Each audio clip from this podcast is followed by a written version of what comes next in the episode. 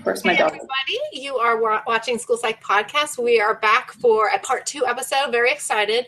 Um, a while back, about a year ago, we spoke with some graduate students who um, had gone through their programs and were on the cusp of internship, and um, we're learning all sorts of new and interesting things.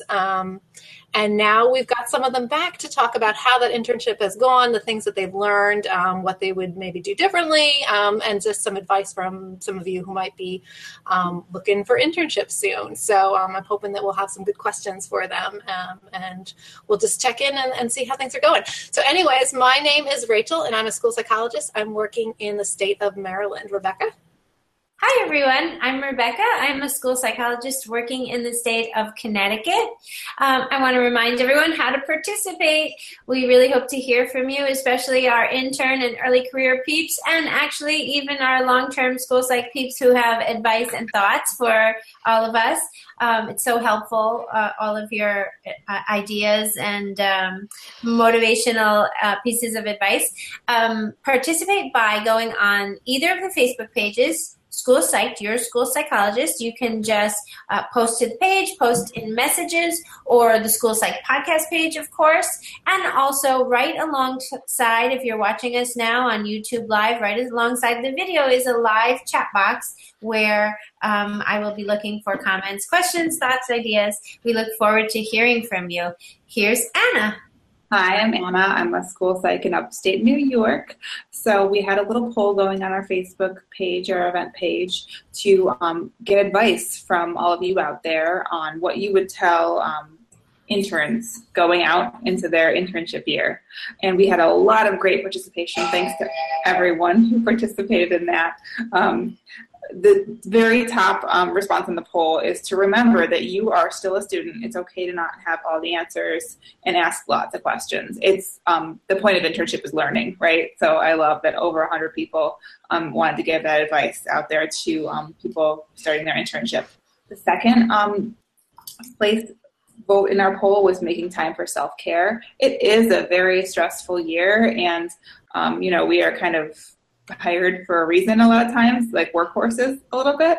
So um, 68 people said they really want people out there to make sure that they're making time for self-care. 61 votes for collaborate with SPED teachers, OTs, SLPs, and other professionals in the building for great learning experiences. Um, it's all about learning. 40 votes uh, for people people said don't get upset when you don't know something you will constantly be growing and will never have all the answers learn how to learn um, 33 votes for stand your ground on ethical issues and do what's right. Ask your mentors for advice and be the best you can for your students. 18 votes make time to talk with other interns and share ideas and experiences. It can be kind of a, an isolating year compared to grad school when you're like all together. Um, so I love that one. Um, we have um, 17 votes for know that you'll make mistakes, own them, learn from them, and move on from them. Awesome. 15 votes for don't be afraid to ask for interesting cases, advocate for the experience you want, um, and make a stand that will make you a standout candidate. You know, you want to have a well-rounded experience. You might be hired for the evals, but you know, you want to be able to have all those great experiences. 12 votes for be a team player. Um, another 12 votes for take as many professional development opportunities you can. Um, memorize these words. 10 votes. Memorize these words. I'm new so i'm not sure about that but i will find out and get back to you. Um, and you know we had some like other ones that had less votes than 10 that I won't review. But um, just lots of advice out there. And we're going to have like some nice, fresh reflection on people who are wrapping up their internship as we speak. Um, we have Alyssa, Aliska, Krista, and Ripley with us. Thank you guys so much for coming back um, to talk with us again. I'm going to ask each of you to just um, introduce yourself. Aliska, I'll start with you. Hi, I'm Aliska. Um, I am currently, well, I guess I graduated, so I'm done with school at Western Carolina University in North Carolina. And I'm also completing my internship in North Carolina in a pretty rural district. Um, so it's been a very big learning experience. Um, but I've definitely taken taken the advice of asking questions and constantly learning. And I know talking with experienced school psychologists is that that'll never stop. So I think I'm comfortable with that aspect of it. So great.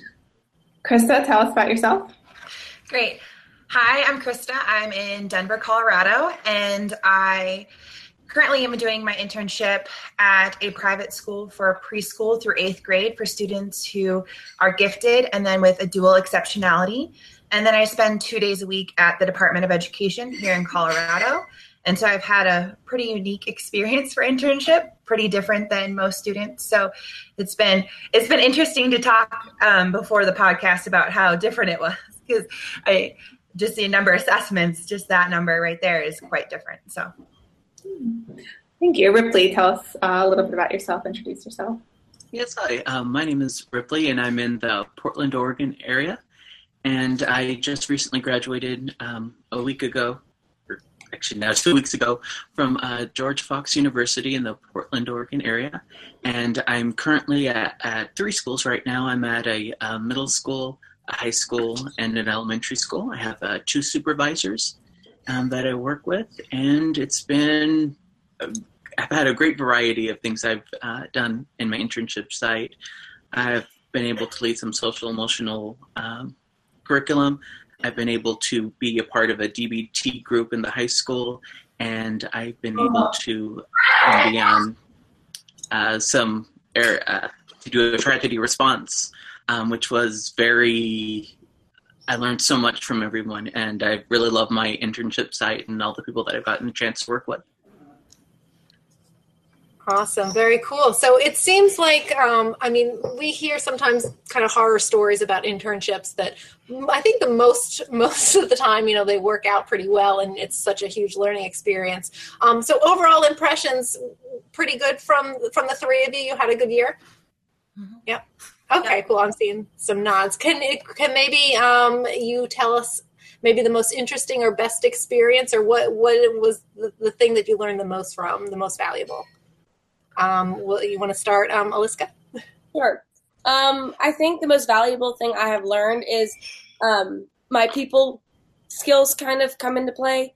Um, where I've done a really good job, I think I'm just going to brag a little bit, I guess, um, on how I communicate with the teachers and the whole team, the whole IEP team throughout the testing process to make sure that what I'm seeing is consistent with what I'm seeing in the school or what they're seeing in the classroom and then I contact parents to make sure that it's consistent at home as well. Um, although my district is a little rural, so parent involvement is rare, um, but trying at least to get them involved has been a unique experience to say the least. Um, but it, I think learning to really collaborate well with all members of the team throughout the testing process as well as at the meeting, I think is really important. Awesome. Uh, Krista.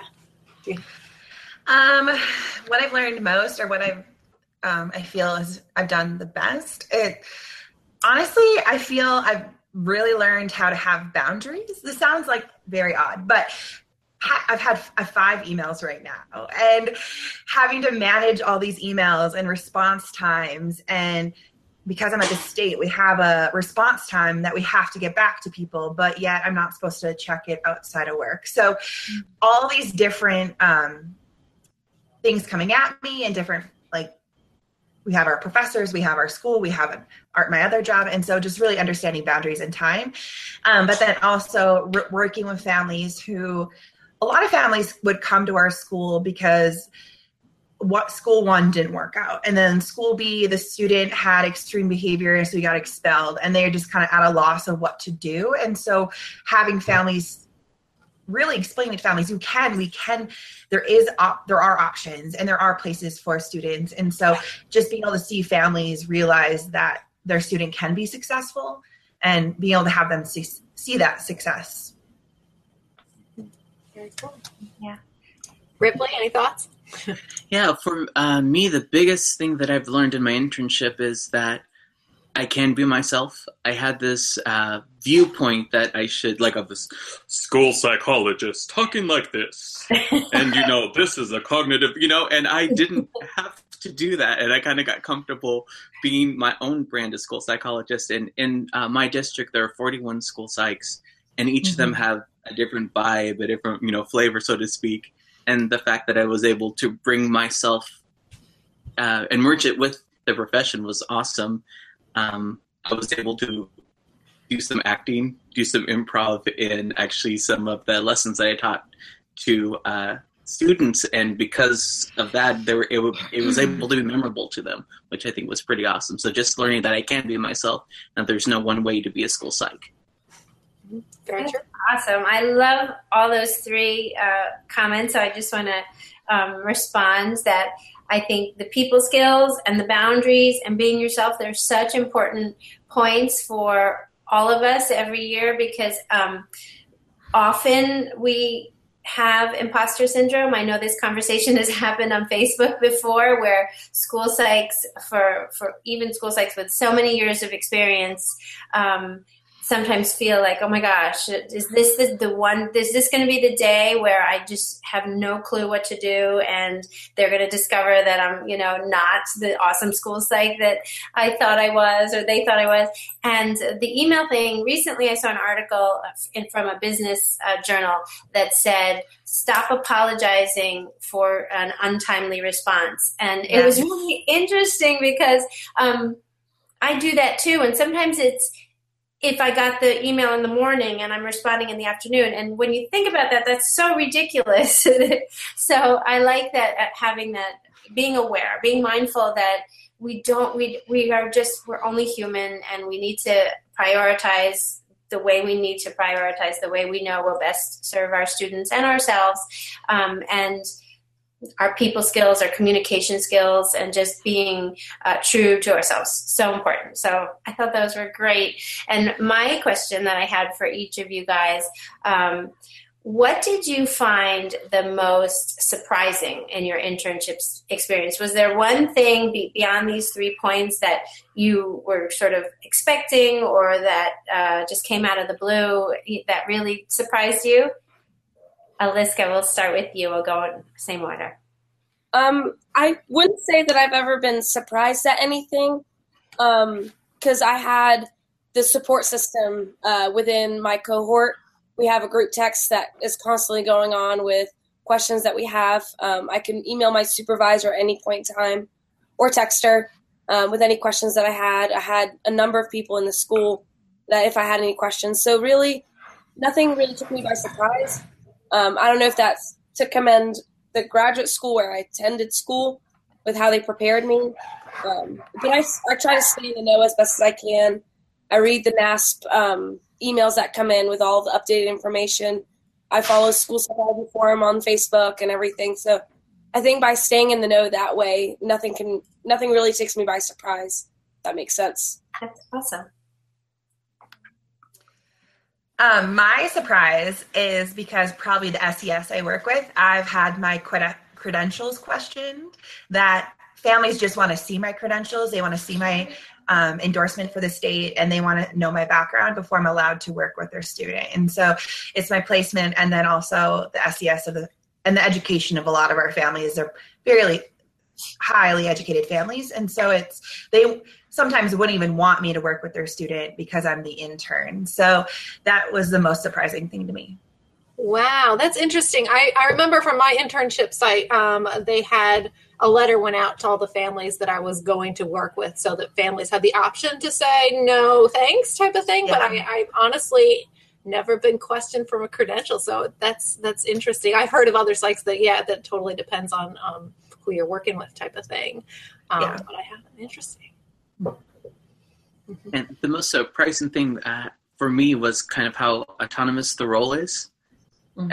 I, I've worked in customer service for like 10 years of my life. And so I've always used to somebody else kind of saying how, you know, what I was going to do. And the fact that I had so much that I could plan was amazing. And then also how, even as an intern, uh, some school staff viewed me as uh, the expert so mm-hmm. uh, I was in a meeting, I think it was in November, and uh, I was a vice principal, learning specialist, and a school counselor. And they said, "Oh well, you know that's why you're here. We need an expert." And I kind of did this. like, I, I, literally thought somebody else came in and like, "Oh my gosh, that's me." so getting used to that and realizing that some that you know a lot of people don't have our knowledge you know they might have one portion or mm-hmm. another but not both and that's just that was i think the most surprising thing to me that's awesome that's hilarious lovely Um, okay, what did you guys feel that you were most prepared for, or something that you were well prepared for? Aliska. Um, I think the thing I was most prepared for was assessments. Um, where we are in North Carolina, I think uh, we're a very test and place kind of state, um, or at least we're trying to head away from that. Uh, but right now, that's where we at. That's the harsh reality of things. Um, so my schooling was heavily into the assessment world. Where first year we had a psychological assessment one and two, where we learned. I don't. I said it last year. How many assessments we learned. Um, so I think that broad knowledge really helped me in assessing, and I think that's where I was most comfortable in, um, and where I was the most prepared for was the assessments, which made the rest of the stuff a little scarier with counseling, um, which I had some help with, but um, I think assessments is where I'm at. For sure. Yeah, I can I can uh, agree with the whole North Carolina test in place thing. Mm-hmm. I, I, was there for a couple of years, and I think there were some years that I did over 100 evaluations. Which, looking back, I'm like, whoa, a lot. That is a lot. Mm-hmm. Um, for me, it's definitely the functional behavior assessment process with following with the behavior plan. Um, mm-hmm. And then also just RTI and MTSS within schools. Our, um, our program really hits that hard because in Colorado it is such an F- emphasis. Um, when you go into school, you're expected to be the expert in RTI and MTSS. So we learn a, a lot about it. And so that's probably what I felt more most comfortable with. And for me, I felt most comfortable with uh, doing the assessments, but then also a huge part of it was the counseling portion. Mm. Um, because our program is actually um, housed in the same area as mental health counseling. So took a lot of the same classes with mental health counselors, family therapists, etc. So I was able to get that experience, um, and I think that I was really prepared for that, and that helped me well. That's awesome. We had we have a, a viewer who uh, commented that she'll be an intern in the fall, and she's most looking forward. I, I asked her what she's most looking forward and what maybe she's most slightly nervous about, and she said um, most looking forward to being a part of the team and using the skills she's been learning over the last few years in her program, and most nervous about holding meetings on her own. So that really resonates with me. I was so nervous about meetings, but I think um, if you have a good relationship with your supervisor, they give you just enough support before they let you really, really fly. And so I think uh, speaking to those um, worries and concerns before the meeting can be really helpful. Just that clear communication about here's what, you know, what if they ask this question or what should I do in this situation. Um, and I did find that the the after every meeting those nerves did subside you know so by the end of the meeting season, I felt really good just being myself and, and talking to parents. So I hope uh, you guys had that same experience about meeting. Was anyone else nervous about um, their meetings? Aliska, were you? Um, yes, definitely. My very first meeting was placing a student from DD to ID moderate. So all in all, that's just not an easy thing to do. I think anytime um, because the parents had no idea that we were going that route. Um, the policy in our district is to uh, send home an IEP 10 days, like a draft IEP 10 days before, which I'm not a fan of because it's a team decision. Um, and sending home a draft IEP kind of finalizes it. So generally, it's kind of subsides the worries of the parents because they know what's happening. But at the same time, um, with the socioeconomic status being pretty low in the area that I'm working at. Most parents don't read it. Um, so that was interesting because at that second meeting, the mom said that her future, her wishes for a student were to be a doctor. Um, so it was, it's kind of hard navigating that and being able to really explain what we saw and how we can best help her uh, while also keeping it a little realistic at the same time. Um, was hard. And I think every meeting, whenever it's a new label that I haven't um, gone through yet, like last week I did an SCD label. It was my first time placing a student SCD, I'm not sure if it's same over serious emotional disability. Um, and that's hard too. I think the nerves keep coming up when it's a new area, but I think with more practice and um, doing it more, I think it'll be better. But every kid is different, so the new the, there's different nerves depending on what parents you deal with, if you know how involved they are, how knowledgeable they are. Um, if they bring an advocate, that's a whole new sets of nerves. So Yeah. it just depends on the case.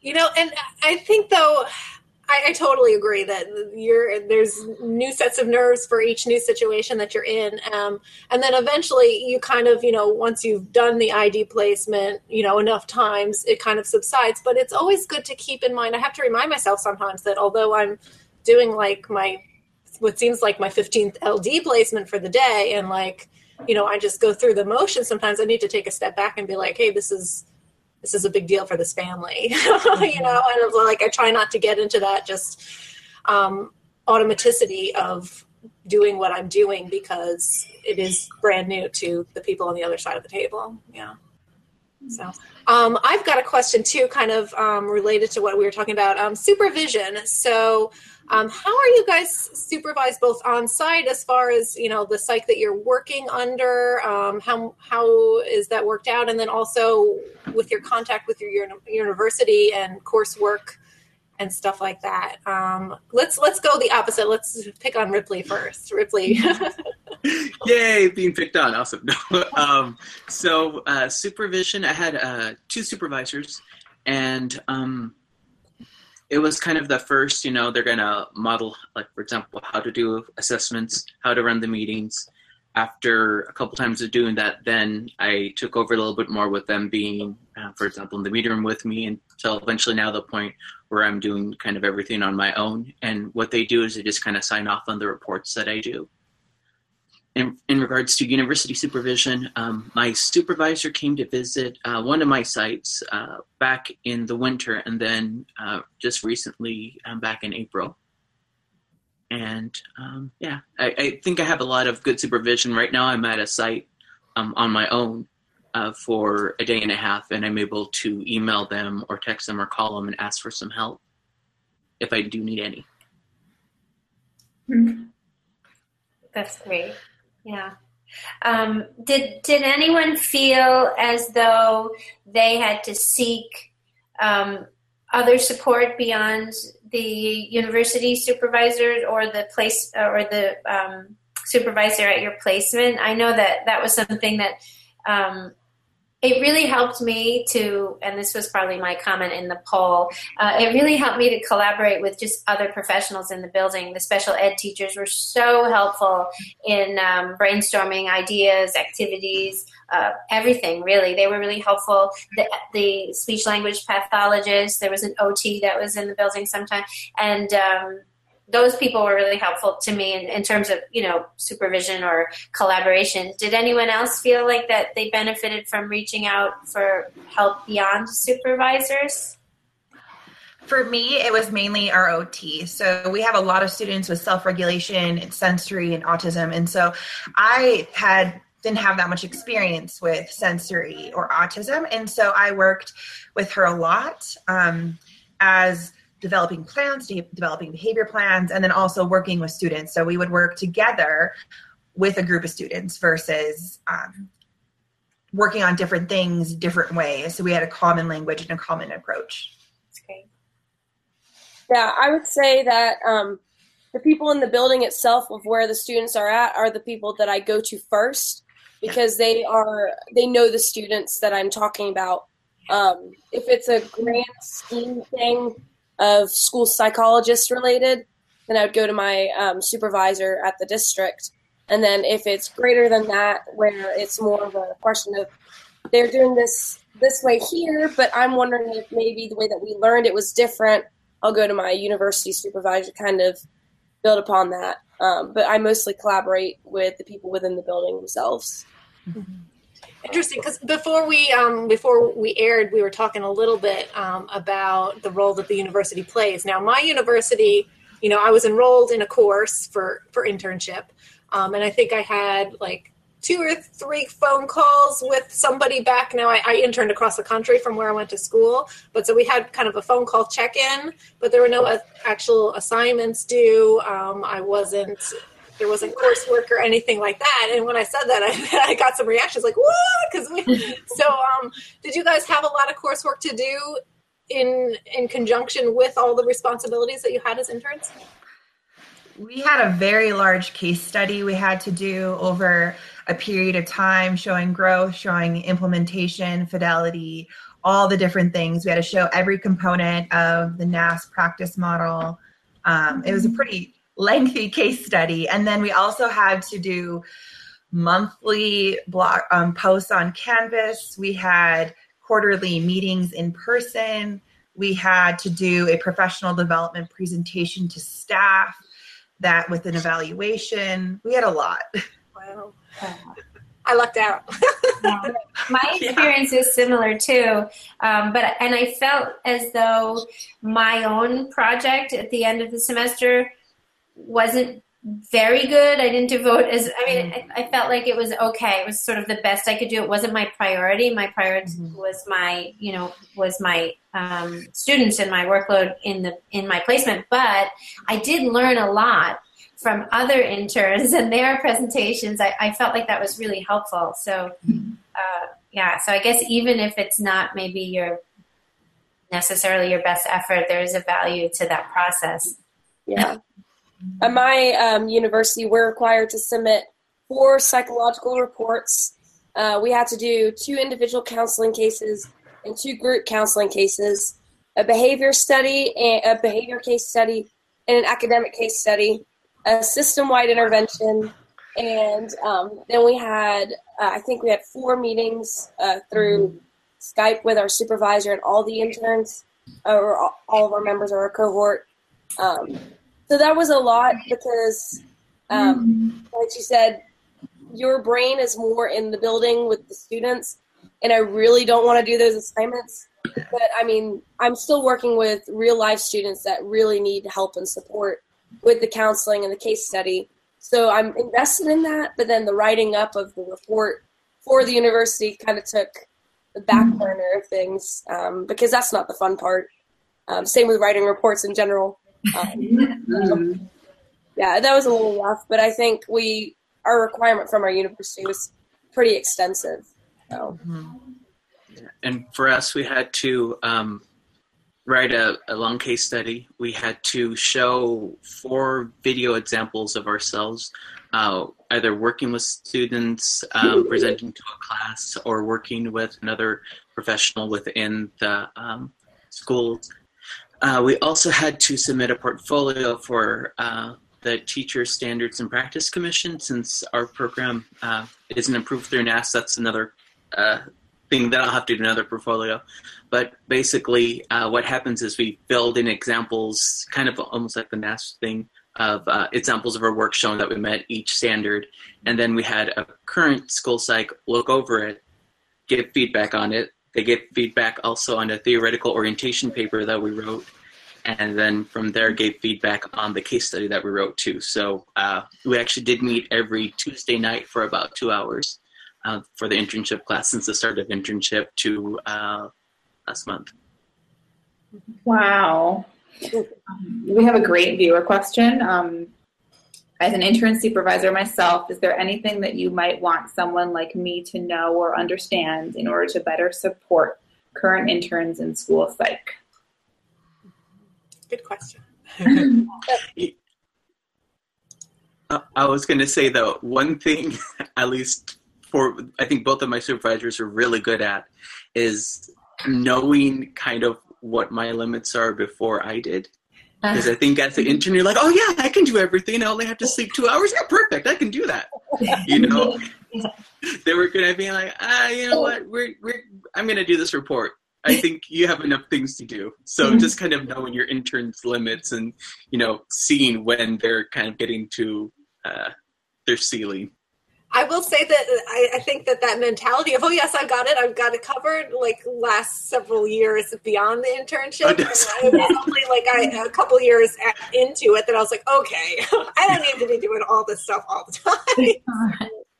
I agree. I think a big thing too is um, just relaying the message of boundaries of you know the job the way that I was told by our EC director, which was lucky for us, is that do what you can in the hours that you're working. Um, because if you go above and beyond and work throughout the uh, hours in the night, then it looks like you're able to do it with no problem, and then they'll feel HR will feel that they don't need to hire any more school psychs for the following year because it looks doable. So um, I've set the boundary of only working the hours that I'm actually there, and the moment I leave, I don't check my email, or if I do, I just read it, but I don't respond. Um, so I really left everything at work, and I'm enjoying home life at home, which I think has helped with my mental sanity. Um, and I think that's a good message to relay to interns, even if you don't practice it yourself necessarily, because I know it's not easy to do. I got to piggyback on that one. So when I was an intern, I had a like newborn baby at home, um, and so like you know I had to pick up from daycare, all this stuff. Like I could not work beyond the hours. Like I, you know what I mean? I couldn't, and I didn't. And the previous year's like the previous year's intern did. So one of the supervisors was like counting up how many evals I did and was not pleased with the number of evals I did at the site I was at one day a week because this intern last year was an overachiever and was taking work home. And so like like what you just said, like you're also like paving the way for next year's intern so they can like work a realistic caseload and have a life and like be a parent or like do whatever they want to do. So I think that that is so important.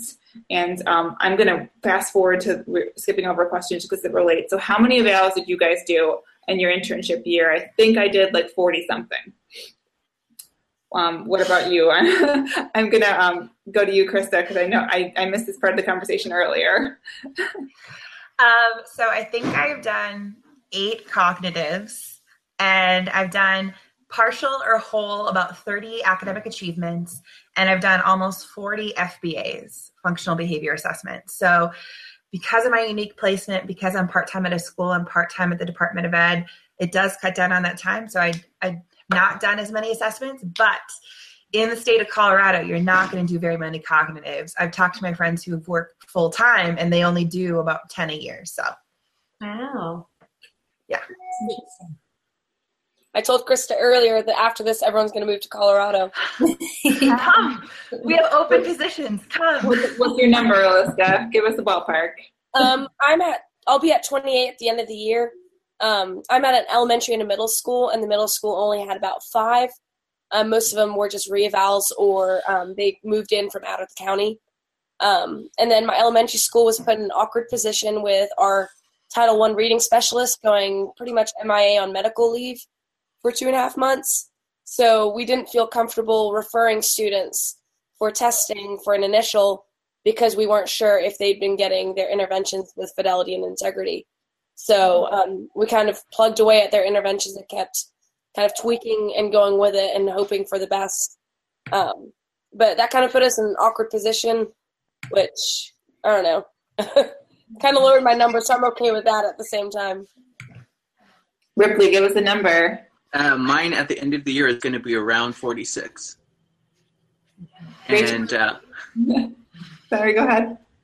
Oh, I was just going to say, and um, that's is I think less than most of the school psychs have done in, in uh, the district that I'm at. Yeah, I think the school psychs in my district are at 70, 75. Um, but there's a school psych that just got hired to move into the county where I'm at, and they she was at 150. So I, think um, I, remember being asked because um, after my internship, I did an internship in um, Nevada and then moved to North Carolina for my first year. Um, and I remember internship, I did 40 or so. Um, we were RTI, and it was mostly academic achievements. And when I moved to North Carolina, um, they asked me kind of because they were all, I think everyone in North the district that I was in in North Carolina was like, oh, we do way too many. And they asked me coming in, you know, and I said, I'm about 40. And they're like, oh my goodness, see, see how it is in other places. But I think that a lot of this comes down to, um, in part, I mean, I, I, districts are different and staffing is different everywhere. Um, and I always tell people that if you're not happy and if you're overworked, you know, look to move because don't look to leave the profession, you know, look to move because um, it's better other places. Um, but I think a lot of it does come down to how we conceptualize LD in the district or state that we work in. So if you're a you know PSW district, if you're a discrepancy district, um, you're giving those cognitives, and if you're not, you're you're really not. You're doing eight cognitives a year because you're only doing it for um, ID kids type yeah. of type of thing. So how how are you guys looking at LD where you're at? Um, Aliska? We used to, okay. Um, so we did discrepancy at my university and in my practicum site, but now I'm doing PSW, um, which is definitely very different. But it allows me to pull from so many different tests that it's actually really awesome to see how everything ties together. Okay. Ripley? Uh, we use the PSW model, and that's been uh, it's nice to kind of have uh, a laid out way to be able to look for it and to be able to kind of tie that in also with um, interventions that the students are getting to see if they're successful and from there um, go, using the PSW model when they're referred. Oh. Krista? So in Colorado, um, for LD, learning disabilities, SED, serious emotional disabilities, and I'm not 100% certain, but I'm pretty sure for OHI as well, it is required in state legislation that we use response to intervention. So we are required to use response to intervention within a multi-tiered system of support. Mm-hmm. Hence the eight, con- the eight cognitives. yes. Yes. Awesome. So, what do you guys feel like you were least prepared for? You know, now that you've had all this time out there in the world, Aliska. Um, I guess delivering the bad news in meetings of the ID kids and stuff like that. Um, I felt like I was, you know, we always talk about you have to focus on the positive as well as you know the areas of difficulty. And I think with my lack of comfort with presenting that information, I focused a lot on the positive and um, didn't keep it as realistic as I should have in my first couple of meetings of where their students at. Um, so I think that's probably where I was least prepared for is delivering the. Oh, it's not necessarily bad news, um, but difficult news. Yeah, that's yeah, hard. Bad news is the bad way to put it, but yeah. Uh, mine, mine was uh, family the family part of families coming in and asking about what to do for their own needs and then also teachers so the more adult consultation and adult brief mm-hmm. counseling i would get teachers coming in and saying what should i do? or talking to me about their own personal emotional things at home. And i'm like no i need to set boundaries and i need to make it clear that i'm here for our students. If it is affecting our students i can help you or i can refer you to some possible people or give you a list of who to contact or some ideas. Um, but i can't be a one-on-one for you. For, for me the most difficult uh, thing that i felt i wasn't prepared for was actually teacher pushback um, when teachers mm-hmm felt like, uh, for example, a disability wasn't disability; it was a child just acting up, or you know that they're using their disability as an excuse to get away with things, and especially when things like that are said for the first time to you at a meeting, and you're just kind of have this deer in the headlight look, like, oh. Are you just bringing this up now? Let's see how I can answer it. So that, and then um, also something I wasn't quite as prepared for, which is unusual in my district was uh, doing IEP uh, progress notes for uh, counseling students. That a lot of people in my cohort actually didn't don't even have to do that at all. So it was something new that I had to uh, get guidance on and how to do successfully. I'm just curious from Krista because you're in a private school like I am. Uh, yeah. I love the private school world. I, I, I like the stability um, the autonomy. I just, I love it. Um, is there anything that you can see from your private school experience that are pros and cons? Um, the pro is the buy-in. So the teachers, the families, they all have bought in, right? They're there for a reason. They know that we have a unique school with unique needs and unique supports. Um, like I said, 50% of our kids are twice exceptional. So they have all these different needs. And so our classrooms are just very unique in their structure and their day. Um, the one con about private is expulsion, right? So the removal of the student from the school is a lot easier and there needs there's less data and less things. Um, i don't know. It's just hard because it doesn't always agree with my morals and my values but it it's in line with the school. So it, it, there's a discrepancy there but it's it's been a unique place to learn um, and a lot of unique families. And we have families that have moved here from russia and we have families who um, are professors at the university. So a lot of diversity in in those ways very cool what advice do you guys have for um, incoming interns i think the advice that you guys um, received from the poll was actually really good advice of understanding mm-hmm. that you're still a student, ask questions. I have never been felt, uh, I've never been made to feel like my question was dumb or um, anything like that. I think every question is a reasonable question, and to explain where you're coming from. Of if it does feel like it's a dumb question, explain where you're coming from with how you learned it in school and how you're seeing it differently in your internship site, and where where does the truth lie? I guess um, and asking those questions and don't take work home. So my things. Um, my advice is to have an organization system. So be organized from the beginning. So have an X, we have to document every hour, quarter of hour of everything we do. So document using an Excel, right? Like having that starting from the beginning so that way when you're three fourths of the way through the year you're not trying to total everything up but it's just automatically doing it for you um, if you use excel and then go to as many trainings as possible. So i've been able to do ASIST training youth mental health first aid um, some various conferences. And because you are an intern you should be allowed to go to more right? You need to learn more. And so our my internship placements have been very open with that concept. And for um, me, I think something that's been very helpful is uh, relying on my uh, cohort and just having that time to be able to vent, share funny stories. Um, I at first I was like, oh, we have to meet every Tuesday night. That's so much, but it that support that I got from them, I think, really helped. And then also prepping your support system outside of grad school and outside of school that things are going to get crazy. If you're living with someone else, you know, letting them know, I'm going to actually need you to do some more of the housework because despite everything that's going on, you know, enough of internship, we still have to wash dishes and, you know, do clothes and fold laundry and, you know, deal with, you know, pets or children or, you know, whatnot. Mm-hmm. Unexpected things happen.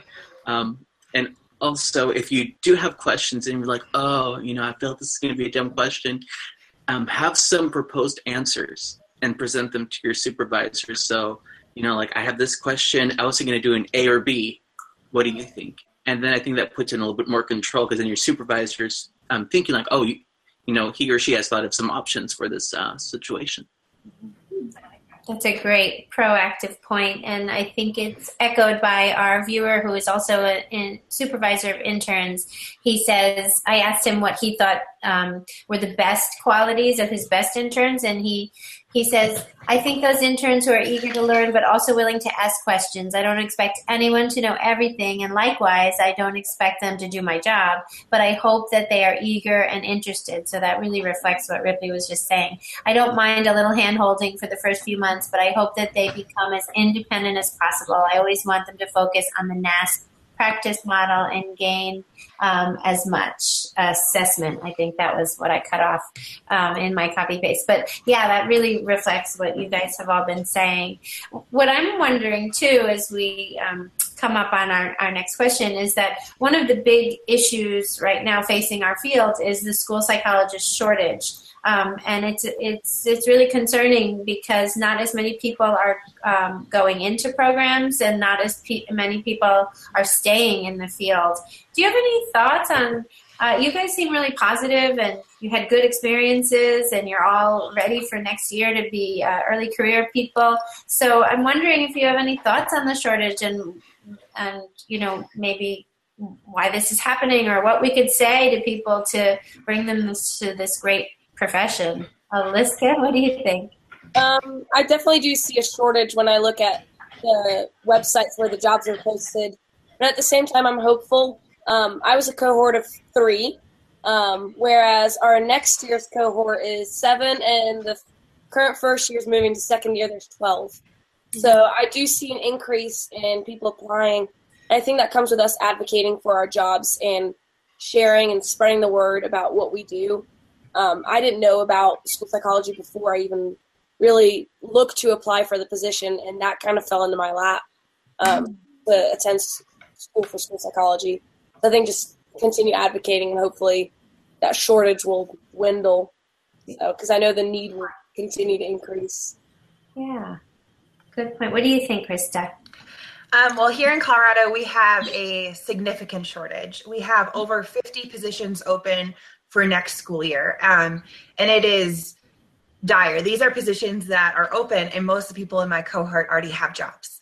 And so it's becoming a crisis where we don't have school psychologists to do the work in the schools. Um, and during my time at the Department of Education, they are working to try to fill those shortages. Um, but there's only so much you can do. They're looking into reclassification of clinical psychologists to school psychologists. Um, they're talking about going to talk to undergraduate psych and education programs and trying to get them to look into school psychology and just educate them about the field. But there's only so much you can do when the openings are now. And so I know different districts in the state have gone to New York and have gone to conferences in, across the nation to try to recruit because we do have such a shortage here in our area. Yeah. We had some recruitment that actually happened at our uh, education fair in Oregon from places like Alaska, Colorado, yeah. uh, Arizona, yeah. Utah. Everyone was trying to, you know, lure us in. Yeah. And, and it's interesting because our sh- shortages aren't just the rural areas; it's also in our urban areas too. So it's okay. kind of it's confusing. I, I really think it's um, part of it might even be kind of like the, the almost like a PR issue, where yeah. you know in in undergrad I've never even heard of school psychology until I was in grad school, and I think letting freshmen you know, just starting out of college know about this field, even maybe in high school, mm-hmm. um, like the seniors, letting them know because it's it's a great field, and we do need more people. And I think just starting to let them know as, as soon as possible. Um, one of my counseling students actually asked a little bit about my job, and so I gave him some of an handout. No, just kidding, but I did kind of summarize a little bit about what I did because you know, and planting the seeds now. Who knows? Yeah, sure. That could be a part of our high school school psychologist jobs of spreading the word and doing more of that work of yeah. meeting with groups of students. Um, I'll be working elementary school and hopefully preschool, so it won't be me. Yeah. Getting the word here now. If you're a high school school psych- psychologist, that might be a, a cool route to go because I definitely had no idea about it. Mm-hmm. Okay. Most high school school psychologists here in Colorado do SOS signs of suicide training. They also do a plug for school psychologists. So I know they're trying to do it in high schools, but yeah, it's it's hard to get people to to join the field. Yeah, and, and I think that um, Ripley, you're you're onto something when you say it's like a PR problem because there is burnout in every single field. So when mm-hmm. um, school psychologists express that online and you know in other places i think on the one hand it's normal no matter what your career field is you're going to experience um, overwhelm i think in, in this world in this modern world but uh, on the other hand um, i think we need to be careful as school psychologists how we how we communicate that because um, you know it negatively also it's sort of like ruminating in what's awful. It's bad for us it's bad for our kids and it's not the only choice. There's so many wonderful things about the job and about uh, working with kids and we are um, trained communicators. We, we should be able to advocate for ourselves in order to advocate for our students. So I think we need to uh, also take leadership opportunities in our buildings and in our roles and um, and get involved with um, NASP or Division 16. Those kinds of things make such a difference. School psychologists are a really fun group of people. I really like hanging out with all of you guys. One, one thing that I, I did in uh, one of my schools, now I'm just thinking about it, uh, one of the um, instructional assistants actually asked what I did because she was wanting to kind of go through this route. And I've actually had two different people. So I think even more just going um, and talking to the people within the schools too would yeah. might also be a great help. Mm-hmm. Well, I to share that and it's so nice to hear when um, you know before we aired too i asked you guys if you had jobs lined up and uh, you know all three of you are like oh yeah. Um, so it's nice to hear that although uh, obviously i'm sad that there's a shortage but it, it's good that schools are looking and you know jobs jobs are out there. So if we address some of the stuff that you're talking about hopefully we'll start to see a, a difference with that and even it out a little bit more. But it, it's got to be a relief to have yeah. something lined up right? Yes yeah. Um, and that kind of brings it to another question too about um, pay. Now, some internships are paid internships, um, some are not. Um, did you guys have paid internships? And then uh, there was also something came up earlier about kind of these gaps in pay where oh, you're finishing your internship and now you've got the summertime and then you know your job's starting and you'll your first paycheck will be in september. And so there's talk about you know part-time jobs or jobs over the summer and things like that. How are you guys handling that? Are, are people in your cohort getting jobs? What type of jobs are these? Tell us a little bit um, aliska. Um, i'm not sure what members of my cohort are doing over the summer. Um, i'll be looking for some pretty easy money with childcare jobs or something like that. Because um, that's where my our area of expertise is in childcare, I guess, a little bit. So um, that's kind of where I'm looking at just for the two months. But like I expressed, is it's hard to find a job just for two months because I'm not going to look at that for long term. So obviously, I have a job lined up. Um, so that that's a different challenge as well. Is finding something that has the flexibility to not need you after two months. Yeah, yeah. Krista. Um, knowing this from previous school psychs about this gap that so I've actually I paid my rent for three months ahead, so I'm already paid through July, which was really smart. Um, but I'm also going to be babysitting, and I do get paid through June, so I only have like a month and a half of a gap. But I know people have done like Lyft and Uber, and people bartend. A lot of people babysit. Um, pretty much anything and everything I've heard of. So depends on where you are, mainly. Mm-hmm. For sure. I, I, like. I mean, you mentioned before the organization and being organized, and now that the paying in advance and everything, I can tell you're very you're on top of it. what about you, Ripley? Uh, well, uh, for me, uh, the first time the pay gap was between uh, when I started my internship um, and ending my job as an instructional assistant, and I actually worked as a um, kind of like Uber, but it was for cleaning services. So I actually was cleaning houses and ended up actually cleaning the house of one of the teachers I ended up working with, which was different. So they saw me in a different context, not cleaning toilet, but you know, in uh, the conference room. and uh, for this gap, I'm actually going to be working um, with a moving company. And some people in my cohort are um, doing some work with some summer camps. And uh, it's kind of what I've heard for now. And there's also some positions with like the extended school year where they're looking at being um, like IAs in there too, which is kind of odd that you're going to go from a school psych to an IA, but bills got to be paid. Very, very cool. Um, so we're close to wrapping up now. So if anybody who's watching who has any final questions, um, get those in and we'll be sure to ask them.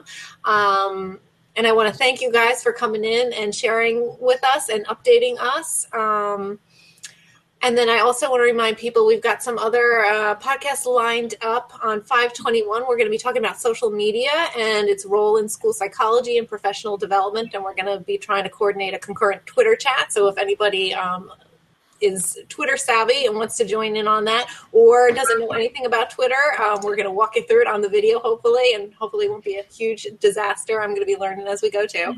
Um, and we're going to have some really cool uh, people on to help us with that. Um, and then on 6 4, we've got APA's uh, Division 16 Early Career Work Group is going to come and talk to us about their work. So we're excited for that. And then we're going to be kind of on our summer hiatus, but in the fall, we're looking for. Um, some really interesting stuff, maybe with uh, Dr. Flanagan and PSW and Cross Battery and stuff. So we're already excited for that. Some people have been asking for her. So hopefully that'll come um, to fruition. But um, Rebecca, do you see any other final questions, final thoughts from anybody? I don't think so. I don't see any right now. So um, I think that we are good. And I, I um, don't have any myself, but I just want to share my appreciation also for you guys being here and sharing with us. I know that we have a lot of uh, interns who watch and uh, listen on iTunes, and um, they will benefit from your uh, advice and experiences. So thank you so much for coming on. All right. You're welcome. Thank you for having us. All right. Bye, everybody. Uh,